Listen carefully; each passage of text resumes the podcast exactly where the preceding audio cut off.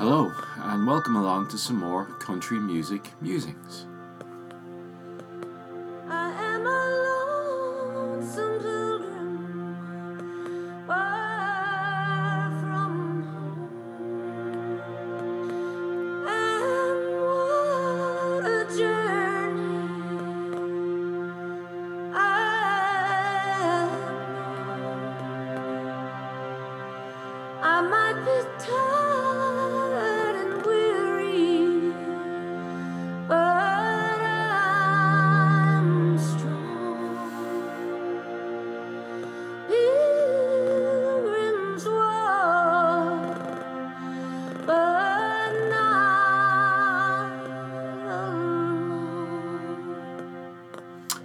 So, after my last podcast, I was left a little lost. I think that's the best word, best way to describe it. For years, when someone asked me, What kind of music do you like? I'd go, Country music. No hesitation, straight out there. And they give me a little funny look, and they go quiet, and they quickly change the subject. Didn't bother me. I liked country music. It had taken me away from pop music, which had suddenly become boring to me. I used like I grew up in the top forty. That's that's what I listened to. It was on the radio. You had Bon Jovi, Huey Lewis, Guns N' Roses, Whitney Houston, Michael Jackson, all those great eighties acts that were just getting to be passe. On the radio, it was becoming R and B and grunge music, and it just didn't interest me anymore. And then along came Garth Brooks and country music, and all of a sudden I was interested again. It grabbed my attention, it made me listen. But after listening to that top five from the last podcast, there was nothing there I wanted to listen to. There was nothing there that grabbed my attention. Fair enough, when I listened to a couple of the tracks a few of the times, which I had made myself do, I, I you know, I did find something interesting. A couple of the songs were all right. But there you go, they were all right. There was nothing keeping my attention. They were just as interesting as stuff I hear on the radio every day, which is to say, not interesting at all. They were generic, they were pop. But yet, that's what's country music these days. They were the top five songs in country music. And I couldn't figure it. I'm like, why? Why are they called country music? Why are they good? Why are people listening to them? Why don't I want to listen to them? What is different about what's been called country music today compared to what was called country music when I started listening to it? Because there's no comparison. The two of them sound nothing alike. They have. I, I can't figure out what they've even got in common. They've nothing in common as far as I can see. Their, their music, you know, their songs, they're, yeah, kind of played by musicians, but that seems to be about it. So I went after the top five, I went into the rest of it to see if maybe it was just a bad week. Maybe if you go outside the top five, go into the top 40, I'd find some stuff that was interesting. I think there was about three songs. That was about it. So here we were 37 songs that meant nothing to me. And if I went back to the 90s when I first started listening to country music, there would have been loads of songs that jumped out at me. A few songs that would have been in the same category that this top 40, current top 40 would be for me, where if I listened to them a few times, I got interested. You know, they, if a little bit of familiarity would have helped, and you know, I would have gone there okay. And again, a handful of songs I didn't like. But there was nothing this time around that was grabbing my attention. So here I am. I'm feeling like that country music pilgrim. I'm feeling like I'm lost. I'm feeling like I'm the only one out there that's missing this old music. That my day has come and it's gone. And now what is called country music is just passing me by. I have no interest in it. It doesn't drag me in at all. So I've got to ask myself why. What's different about the current country music that doesn't interest me? Is the quality not there? Is it the sound is too different? What is it? Um, so the snob of me would like to think that you know what, the music my day was better.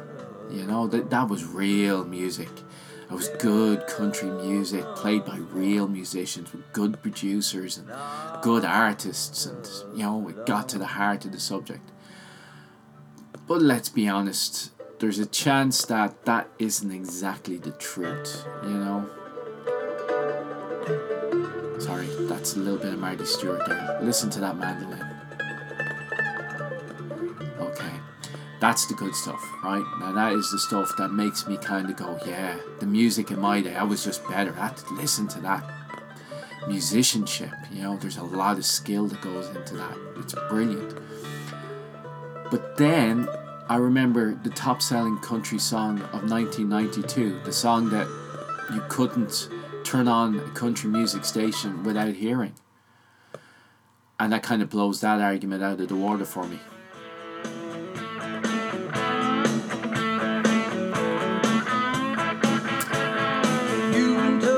So there's Billy Ray Cyrus singing about his achy breaky heart. So yeah, I can't really say that that is better than anything that's out there at the moment. It's a pure pop throwaway, get it in one ear, out the other song that's probably a lot worse than the top five we listened to in the last podcast.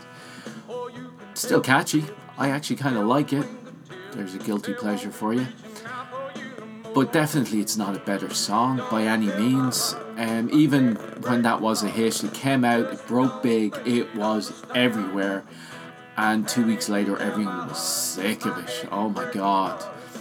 Billy Ray thankfully took that opportunity and went on to carve out a nice little career for himself, recording some great music. But definitely, there's no way you can say that uh, that it's the quality of music back in the 90s that dragged me in. So it must have been something else. Definitely, the music then grabbed me better. So, what was it? It wasn't the quality.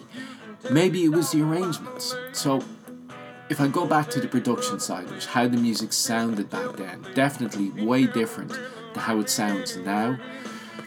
So is that the reason? Is, is there something about that music back then that um, just hit my musical ear and uh, and made me listen?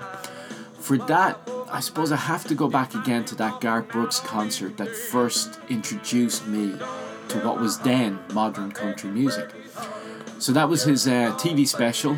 Just this is Garth Brooks. It was called, and it was a recording of a concert of his from Texas. Just just one of his shows in Texas. And if you remember, he came on, and it just panned to him in studio, and he's wearing the cowboy hat, and he introduces himself, and plays up the whole country music is old junk. You know, so he introduced himself as a country music artist, and the camera fades away from him. He calls it back, and he's like, "Whoa, whoa, where are you going? Oh, I know what you think. Country music, it's old hash." And it shows a clip from the concert, and he's smashing guitars. It's boring. Another clip from the concert, and he's running around the stage going nuts. So he's there giving you all the arguments why people would say they don't listen to country music, and refuting them, showing that his music is different than that. And he just finished it by saying welcome to the 90s which of course is what it was back then. And then it faded into the concert. So i'm sitting there with anticipation getting ready for this great show to start and the lights go dim and the spotlights come on and there's smoke coming up off the stage and the music and the crowd are starting to well. And you see the floor opening and Garth starts appearing from the mist and then this song comes on When loving turns to parting, And I'll have to be perfectly honest with you, I almost turned it off. For me, when you hear that, give and to that's that's a country music cliche. That's not what I wanted to hear. I saw all this manic energy and the guitar smashing and the running around the stage and the energy that was coming across. And then I get the twin fiddle and the steel guitar and the swing music. And let's be honest, I grew up in Ireland. That music has no cultural significance or reference for me. It just sounded old hat. It sounded like old country music. So I can't even say that that's what dragged me into country music because that style was becoming predominant again on country radio. For a while, it gone through the outlaw movement and urban cowboy and the Nashville sound, which was kind of taking all the old traditional stuff out of country music. But then Randy Travis came along and Clint Black came along, and even though Garth said, or people said about Garth that it introduced rock and roll to country, well, that's not true. That had been done years beforehand. But what they actually did with Garth and with Clint Black is they brought back in that old twin fiddle and the steel guitar and brought back a bit of that traditional sound. Which, like I said, when I heard this, no, wasn't wasn't buying it. I almost turned it off. So before it even started, my love of country music was almost finished. But it didn't stay. Something else happened then. I managed to stay through that song. The crowd energy was still there. They were hopping around the place. Even though I wasn't digging the song, I could feel the energy coming off Garth because he was playing it with all his heart. So the sincerity was always there. Even when I didn't particularly like the music straight away, there was something else, something else that was pulling me in there. Something else that I wasn't getting from the charts, from the music that to your ear sounded cooler. So even though this song didn't necessarily do anything for me, it wasn't anything I liked, there was something that kept me listening. And then he moved on to the second song, and now my ears perked up.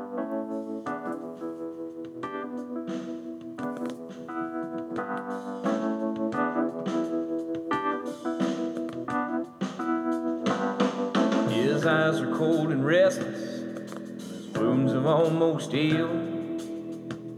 And she'd give half a Texas just to change the way. So now, it wasn't as traditional sounding, so I listened.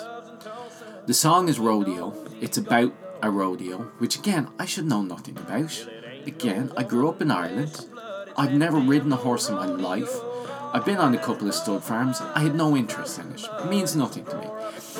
But yet there was something in the song that dragged me in. I prefer the arrangement in this one, I'll have to say. So you've gotten rid of the kind of traditional kind of country sound and it's a more rock and roll country sound. So I like that sound. Definitely. I preferred that sound. But what really is bringing me in, what brought me, kept me listening through Not Counting You, what brought me into rodeo, what brought me through the rest of the concert, made me a fan, is that sincerity. Excuse me. Even though I've no interest in rodeo, His love comes to call. the song itself might be about a rodeo, but it's not just about a rodeo, it's about addiction. It's about loving something so much that you ignore other parts of your life, that it takes priority, that it takes over. Boy, like he wants his rodeo. Oh, well, it's balls of blood. It's a dust. And we can all relate to that in some way or form. We've all been addicted to something. Thankfully, I was never addicted to anything like drink or drugs, but I've been addicted to music. I've been addicted to people, you know? There's people you can't get enough of, there's people you can't get away from. There's music that I have listened until I've made people's ears bleed. We can all get obsessive about something, and that's what that song's about. And there's good country music for you. Good country music is about something. Doesn't matter what it is, but it's about something. There's a message in it. Not always. We go back to Achy Breaky Heart. That was just a fun song. And what's wrong with a bit of fun as well? So, whatever mood you're in, you should be able to find a country music song to hit your mood. And maybe that's what's missing these days, that it's all the same. Let's be honest, we went through those five songs in the last podcast. Could you tell them apart? Was there anything different between each songs? They just faded into each other, they rolled into each other. We've gone through a few songs here Achy Breaky Heart, Not Counting You, Rodeo. Whether you like them or hate them, they're very different songs. You have a fun pop song that means absolutely nothing. You have a nice little boppy love song, which again, nice, light, and fluffy, and then you enter a seemingly serious song or seemingly light song that's actually a bit serious at the core. So even though there's similarities, they're all very different. Country music is about that, and it's kind of lost its way.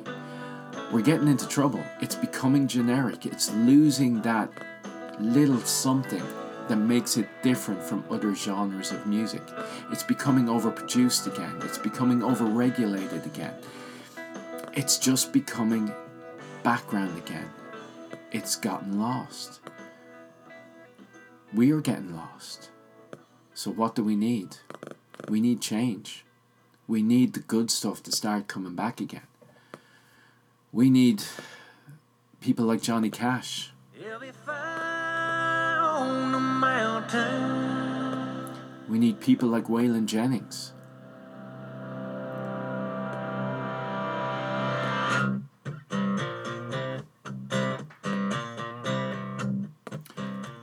Need a country music Jesus to come and call us home. Had a revelation last night.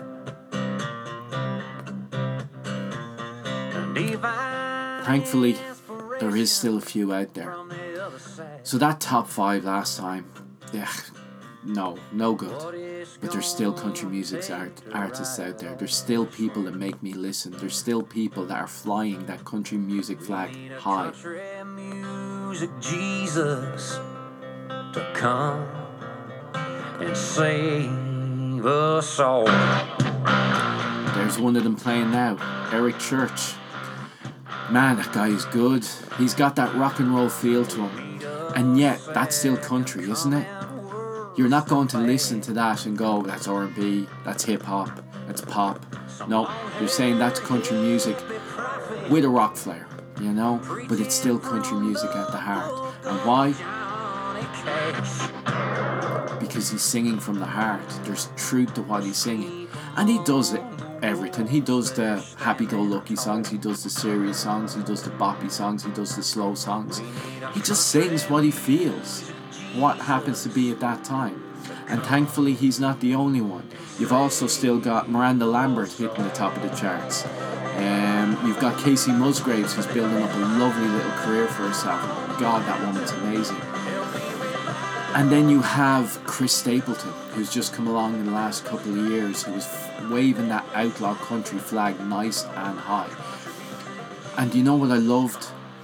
When I got away from the single side of things and I looked at the album charts, the top three albums number three, Chris Stapleton. Number two, Chris Stapleton. Number one, Chris Stapleton. So there is a guy who's only out a couple of years, who sounds absolutely nothing, nothing like what else is in the charts. And because the hunger for good country music is out there, his albums are going to the top of the charts. Not just to the top of the charts, but all three. He's only got three albums. All three of them were at the top of the charts. One, two, and three. So obviously, I'm not the only one out there. There has to be someone else who wants to hear more of Chris Stapleton, who wants to hear more of good country music. So we're going through a rough patch. There is a lot of rubbish out there. It's hitting the top of the charts. It's all over the radio, but we've still got this.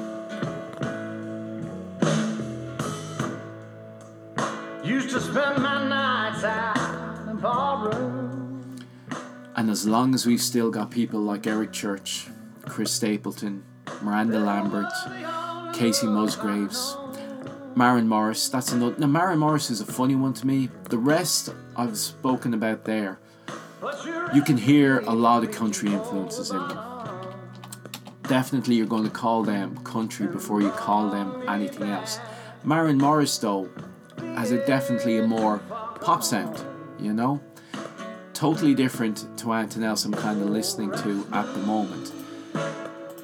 Yet, one of the tracks of hers that I love is this Little Lady's Mercedes.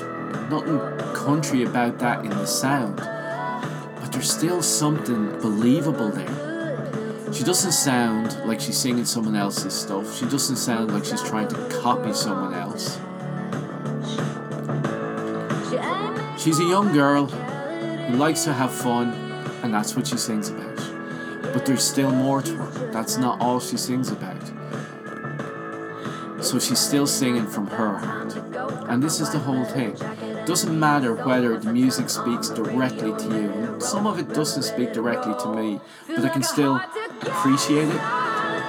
I still enjoy this, even though obviously I'm not a young girl. I'm not driving around turning every head. But there's something real in what she's singing. You know that's just her. And that's country music. It's just you. It should say something to you. Whether you're in a good mood or in a bad mood, whether you're early in your life, late in your life, it should speak to you. And you gotta find the country music that works for you. And there's loads of it out there. So I'm to have to keep looking. Um, so I guess that's what we're going to do. We're going to keep this podcast going and we're going to keep looking for good country music. But I think I've bored you enough for now, so we'll call it quits for this one. And uh, hopefully you'll come back for a little bit more and we'll see what else we can find. Again, this has been Country Music Musings. You can find me on the Podomatic podcast, the podcast itself, and it's also available on iTunes. You can also keep in touch through Facebook and Twitter. I've got pages for both. So until next time, enjoy the music.